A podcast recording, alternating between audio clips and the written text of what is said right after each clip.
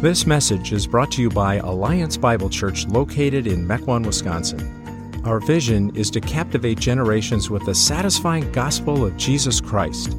For more information about Alliance Bible Church or other resources, please check out our website, myabc.church.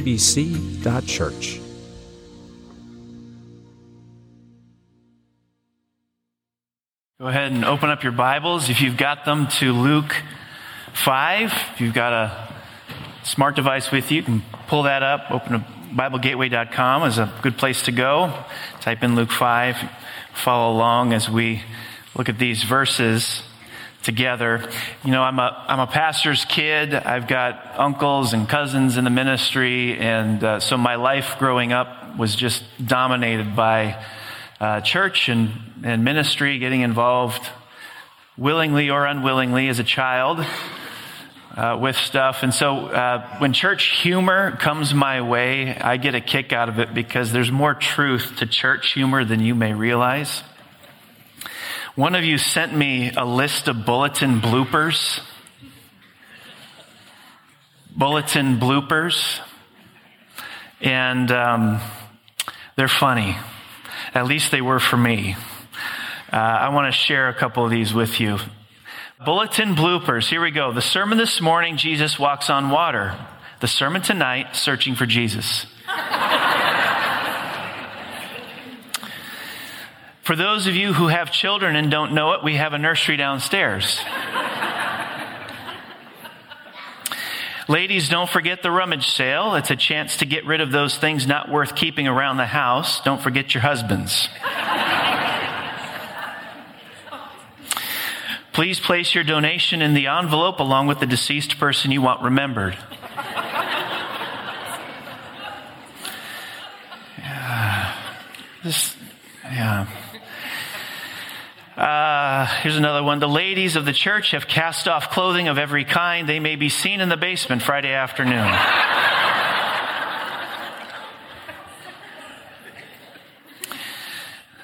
The low self esteem support group will meet Thursday at 7 p.m. Please use the back door.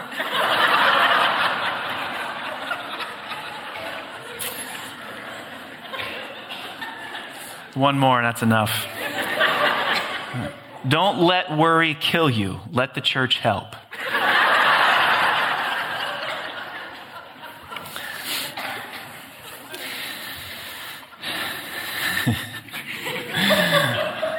I've read through those a lot. There's, uh, you'd be surprised. Anyway, uh, at this point in Luke's gospel, as we've been working our way through it passage by passage, Jesus has personally called just four men to follow him. Peter, Andrew, James, and John. In today's story, Jesus adds a fifth. And when Peter, Andrew, James, and John realized who the fifth is, I wonder if they thought that was a blooper. Let me read it for you. Luke chapter 5, starting in verse 27. After this, Jesus went out and saw a tax collector by the name of Levi sitting at his tax booth. Follow me, Jesus said to him. And Levi got up, left everything, and followed him. Then Levi held a great banquet for Jesus at his house, and a large crowd of tax collectors and others were eating with him. But the Pharisees and the teachers of the law who belonged to their sect complained to his disciples, Why do you eat and drink with tax collectors and sinners? Jesus answered them, It is not the healthy who need a doctor, but the sick. I have not come to call the righteous, but sinners to repentance. Some passages of scripture need the reader to move through the words and sentences sequentially to best understand the train of thought. Stories like this one often require the reader to take in the whole all at once. That is to see the first verse and the last verse and everything in between simultaneously in order to grasp the point of it all. That'll be important as we look at this passage. We have to look at the first verse, the last verse, and everything else in between all at once in order to understand what's going on. And as we do, we're going to notice three things. We're going to notice who Jesus came for, what he called for, and the befitting culmination of it. who he came for, what he called for, and the befitting culmination of it. First, who he came for. Levi, Levi, Levi. Who is this Levi? Well, we're told he's a tax collector. Now, right there, we need to pause. The amount of secondary literature produced on Roman tax collectors is so voluminous, one wonders about the amount of free time some researchers may have. But anyway, you need to understand this if we're going to get the significance of what Jesus has done in this story in calling Levi to follow him. The Romans collected their tax revenue through a system called tax farming. The Roman Empire was divided into districts, and then they sold the right to collect taxes to the highest bidder. The buyer then had to hand over the assessed figure at the end of the year and could keep whatever he gathered above that amount. So if Ozaukee County was the Roman Empire and I was the Roman government and you all are tax collectors, we would divide Ozaukee County into districts. You all would bid on the tax revenue you thought you could bring in and the deal would go to the highest bidder and then you would get to keep the dollar amount you raised above that agreed amount. You see where this is going, right? Makes you kind of glad we don't have that here. Boy, it is not difficult to imagine how this system invited extortion. The potential for abuse was further aided by the limited record keeping and limited means of communication that they had in the ancient world. So that made it difficult for people to verify when they were being exploited or appeal to it. Now, there were two categories of taxes. Fixed taxes left little room for extortion. Those included the poll tax, which all men and women paid simply because they were alive. The ground tax, which required one tenth of all grain, wine, and oil. And then the income tax, which was 1% of earnings. It was the second area of taxes called duties and polls that allowed the tax collectors to rob others. The people paid separate taxes for using roads and for docking in harbors, import and export duties, even sales tax on certain items. There was even a cart tax in which each wheel was taxed. So the whole system was a breeding ground for exploitation.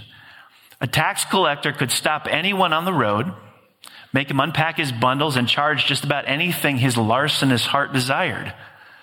And if the traveler couldn't pay, the tax collector would offer to loan him money at an exorbitant rate. Such men were skilled extortionists. Secondary Jewish literature classified them as robbers. Not surprisingly, they often allied themselves with thugs and enforcers, kind of enforcers, the, the scum of Jewish society. So rare was, an, was, was honesty in this profession that a Roman writer remarked in amazement that he once saw a monument to an honest tax collector. Rule of thumb when a monument has been created in your honor, you're one of a kind. Now, what throws even more shade onto Levi's shady character is that he is Jewish. Luke, by identifying him as Levi, he would later become known as Matthew, the writer of Matthew's gospel. But by identifying as Levi is making this abundantly clear. He's Jewish. So he is a collaborator with the Romans. He is a white collar extortionist and he's stealing from his own people. We might say that Levi is a deeply morally compromised former church attender. He's not a secularist. He has a rich religious background, but he is deeply compromised. Jewish tax collectors were easily the most hated men in Hebrew society. In Luke chapter 18, Luke categorizes tax collectors with other folks called robbers, evildoers, and adulterers. Matthew groups tax collectors with prostitutes and with pagan Gentiles. That's Levi. Now, Luke describes Jesus observing him. You know, we kind of run through this really quickly. Um, the word that's used there describes more than just simply giving a passing glance in Levi's direction. Uh, Jesus paid careful and thoughtful attention to Levi. This is what convinces me. I think Jesus was a people watcher. If he was at the mall, he'd be in the food court sipping his orange Julius, watching people. He paid careful, thoughtful attention to him. He's watching him. And it's through his own observation, not some preconceived notion about tax collectors, that guides his judgment about Levi. And so Jesus beckons him to follow him. This is who Jesus has come for. This is who Jesus has come for. Now, this is not the day that Levi became one of the 12 per se, but it is the day he became a follower of Jesus Christ, a Christian. Now, this brief but deeply poignant scene is given more detail when at the party, the Pharisees and teachers of the law questioned Peter, Andrew, James, and John, saying, Why do you eat and drink with tax collectors and sinners? Jesus is the one who answers the question. And he says, It is not the healthy who need a doctor, but the sick. I have not come to call the righteous, but sinners to repentance. Now, Jesus' defense is very logical. It's very logical. We could elaborate on it. Do you blame a doctor for being around sick people? Do you blame a plumber for cleaning out a sewer? Do you blame a mechanic because he works on broken down vehicles or a mortician because he messes with corpses? If Jesus is a physician, where should he be but among the terminally ill? This is who he came for. But who are the terminally ill? Who are the sinners he's talking about? Is Jesus saying Levi is a sinner, but the Pharisees are not? No. If you don't think you're sick, you won't seek out a doctor. I'm not going to obtain medicine for a disease I don't believe I have. The Pharisees and teachers of the law didn't believe they were sick. They weren't looking for a doctor. They weren't interested in the medicine that Jesus was offering. This is something we have already seen in Luke, a theme that runs throughout his work. A couple of quotes I gave, gave you a few weeks ago ought to be repeated. C.S. Lewis, reflecting on this, said, Christianity simply does not make sense until you have faced the sort of facts about our sinfulness I have been describing. Christianity tells people to repent and promises them forgiveness. It therefore has nothing, as far as I know, to say to people who do not know they have done anything to repent of and who do not feel they have any need of, uh, uh need of any forgiveness. It is after you have realized that there is a real moral law and a power behind the law, and that you have broken that law and put yourself wrong with that power. It is after all this, and not a moment sooner, that Christianity begins to talk. Neil Shenvi put it this way. He said, until our sin becomes an unavoidable existential reality in our lives, we will see Christianity as, at best, a harmless social pastime. If you are a righteous person who has no sense of unrighteousness because you have your act together, Jesus has not come for you. But if you are acutely aware of your unrighteousness and your need for forgiveness and your need to repent, you are precisely the person Jesus has come for, regardless of your past. The problem is putting ourselves in the right category can be more difficult than we appreciate. Getting ourselves in the right group can be more difficult than we appreciate. Dale Ralph Davis was telling a story. He said, I was a lad of eight or 10 years old and went on a 300 mile trip with my parents to attend a Bible conference for several days. We stayed in a motel, obviously before the days of card keys. One had a real metal key to the room attached to an oblong piece of green plastic that had the motel name and address on it. You remember those? One morning, as we were getting ourselves cleaned up and ready, my father confessed he could not find the room key. He had looked in all pants and jacket pockets, everywhere possible in the room, no key. My mother made the wild suggestion that maybe he had left it in the outside lock when we had come in the night before. He knew that was absurd. I can still recall his pacing across the room toward the door with his lower lip stuck defiantly out and muttering, Oh, I wouldn't do that. That would be dumb. With that, he opened the door and pulled the key out of the outside lock. He simply couldn't conceive himself in the category of dumb.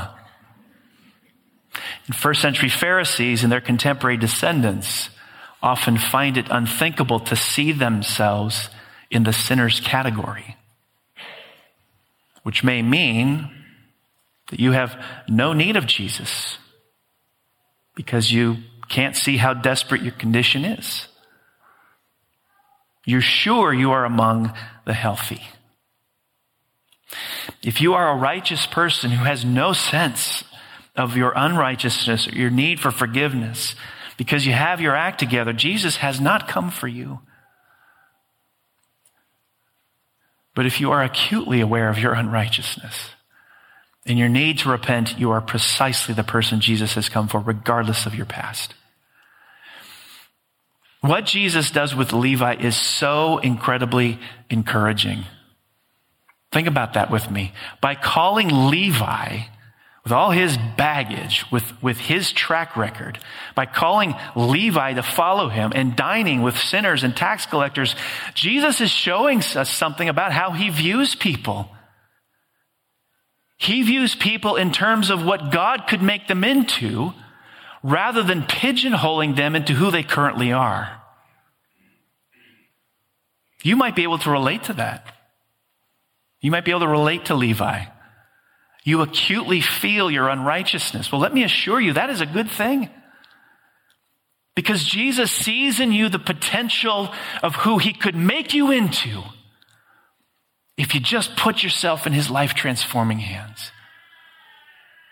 He does not pigeonhole you into who you currently are. He sees in you the potential of what you could become if you turn your life over to him.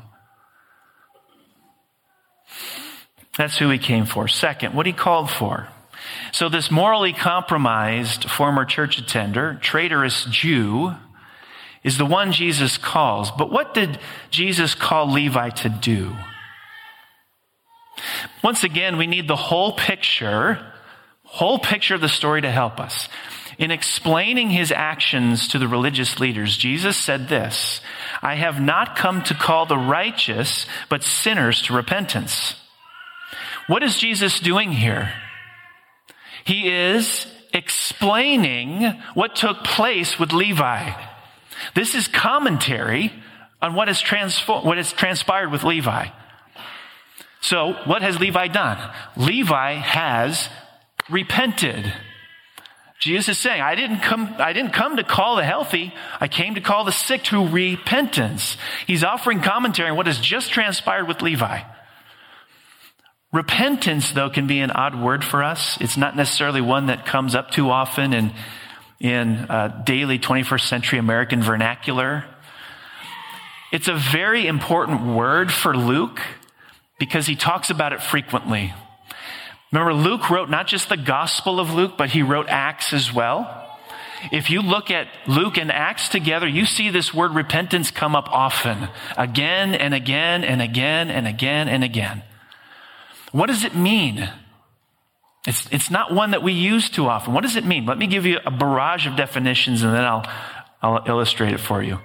Very often it's connected to forgiveness of sins. Its basic meaning is to change one's mind. It's a shift in view, a turning in direction. It's the alteration of attitude that brings about a radical reorientation of life. It's an abandonment of former ways of thinking and living. We could say to repent means to orientate your life around Jesus rather than career, pleasure, money, prestige, romance, sexuality, or anything else. So Levi's response to Jesus depicts repentance. Luke tells us that after Jesus exhorted Levi to follow him, he got up, left everything, and followed him. There's a lot going on in those few words. This was a costly decision for Levi. He didn't just put the close sign up on his tax booth only to come back the next day and resume business as usual. Making this decision marked a decisive break with his old life. He's walking away from his career, a lucrative career that is at odds with how a follower of Christ was to conduct himself in the world. So what we're seeing Levi in Levi is repentance. We're seeing Levi put Jesus first, following him as a priority. This is an important thing for us to make note of. You know, by calling for repentance, Jesus is telling us that not all beliefs or behaviors are compatible with following him. Not all beliefs and behaviors are compatible with following Jesus. Jesus is the one that instigates that by calling Levi and not just calling him to stay as he is, but to call him into a new life. And repentance is such an important theme in the Bible. I've offered six different, different, different definitions of it. Rather than giving you six more, let me try to shed some light on this, give you some, some illustrative material. I want you to imagine, imagine repentance as a man walking in one direction who suddenly realizes he is walking in the opposite direction from which he should be walking. So he stops, he turns around, and he begins walking in a new direction. It's a quick and simple process. He realizes, he stops, he turns. That's one way to think of repentance. It's one way that it happens. You could argue this is how it happened with Levi. The whole thing was very quick. But imagine someone is on a bicycle. Imagine someone's on a bicycle. She's going in the wrong direction. What has to happen? Well, and it's obvious, right? She, she stops, she turns around, she begins bicycling, bicycling in a new direction. It's a longer process than walking. She has to come to a stop. Depending on speed, that might take some time. But the turning also takes longer and it takes longer to get up to full speed in a new direction. The process is the same for someone driving a car. But that process takes even longer than for the person on the bike. In fact, in some instances, it might require going somewhat out of your way before you get back on the right track. The process is the same for someone in a speedboat. You have to slow down, enter the turn, come back, but the time and distance required to do this is so much longer than what, it was, what was required for the person who was walking. Now imagine a man is piloting a supertanker out in the ocean. It may take miles to slow down. Slow down enough to begin to turn the ship. And the turn itself is immense, taking quite a distance off his intended course. And then it takes a tremendous amount of time to get back up to full speed in a new direction. Now apply the images to repentance. Some people repent like a walker stops, turns, and starts heading in a new direction. Some people repent like a supertanker. They may realize they're heading in the wrong direction, but for numerous reasons, they're slow to stop and slow to get going in a new direction. Underlying the different ways God works repentance in someone is the unavoidable and common theme change. When Jesus comes for you, he doesn't just come to hang out with you. He doesn't come to affirm the condition of your life as it is. He comes to call you to something and first and foremost is to see a decisive break from your old life and to reorientate your life around Jesus. Jesus is after change, a new direction, a new identity, a new focal point in life, a new energizing source. The word repent in the original language is related to our word metamorphosis. I don't have a ton of memories from my days in elementary school, but I do remember my kindergarten class and our pet caterpillar that we nurtured until it made that dramatic transformation into a beautiful monarch butterfly. While it was attached to that twig in chrysalis form, we had no idea what was going on inside. We didn't have the advantage of the technology available today to figure out these sorts of things. Today, we have what's called the micro CT scan. National Geographic published an entire article about the use of this technology in studying butterf- uh, uh, caterpillar to butterfly transformation. And their findings are remarkable. They discovered a number of, of things that transpire within the chrysalis, that mysterious period of time between caterpillar and butterfly. It was once thought that the caterpillar would dissolve into a soup. that, that is not what happens. Instead, the, the insect's makeover is a the insect's makeover is a mix of old ways of, of being and thinking combined with brand new ways of being and thinking. It's, it's a mix of destruction and construction. Certain cells die and body parts atrophy. Meanwhile, other cells that have been there in place since birth rapidly expand. And then this adult monarch butterfly emerges, and this is the quote from the article, completely remodeled, capable of flight, and possessing a completely rewired brain. It's helpful. I think these two pictures are wonderfully illustrative of what Jesus calls sinners like you and me too, and what transpires in us. He calls us to repent. He calls for a radical reorientation of our lives around Him. He calls us to change the way we think. He calls us to change our approach to life. This doesn't happen at exactly the same rate in each one of us. But there is, where there is genuine repentance, there will be genuine transformation. There will be change. There will be new ways of thinking and speaking and doing. And when it happens, the befitting culmination of it is a party. Levi, who apparently did not leave behind his wealth, uses his assets to throw a party in Jesus' honor and invite his tax collector friends to meet him. Levi puts his financial resources towards an event that would honor Jesus and draw attention of others to him.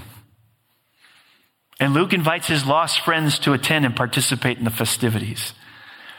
I've seen this often throughout my walk with Jesus. It is often the newly converted, the newly converted in their fresh excitement who are most adept at gathering a crowd in order to convey to them the significance of Jesus.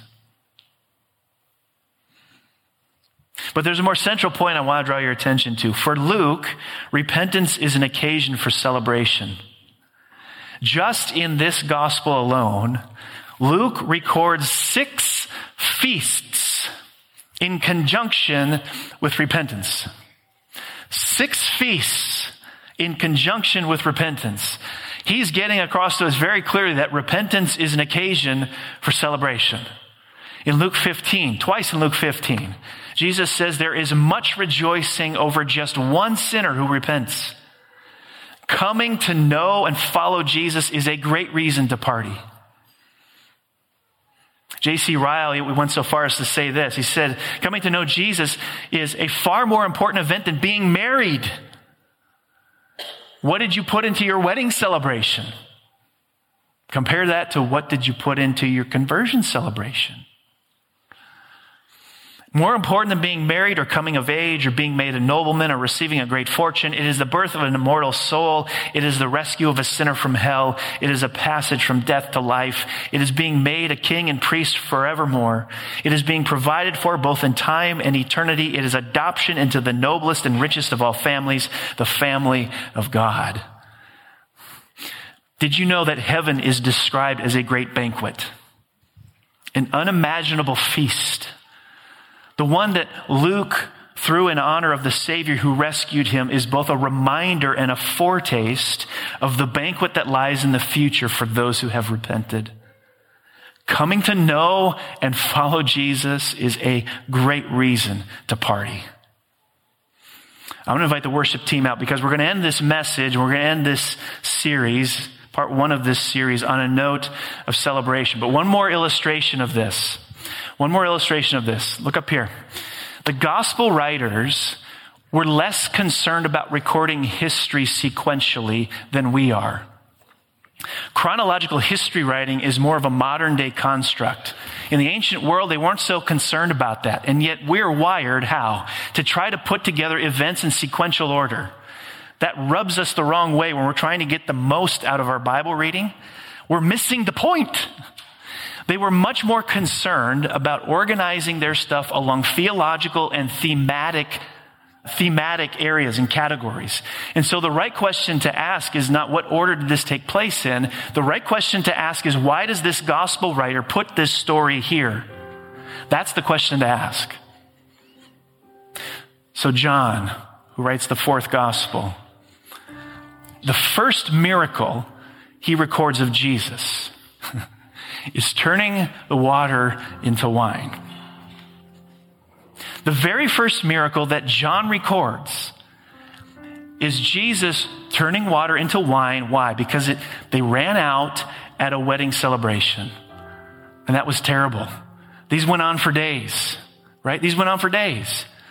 They've notified him of the, of the travesty. Now, does he say, well, it's just a party, get over it? I mean, end it early and let's go home. No. No. Jesus says, let's keep this party rolling. Let's keep this party rolling. Jesus is not a stick in the mud.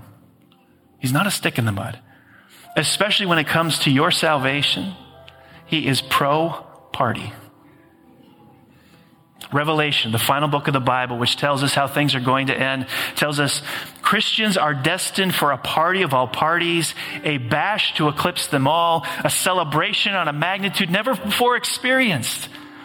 If Jesus has called you and you have responded in repentance and faith, you have already experienced a glorious day that should be accompanied by celebration. Amen?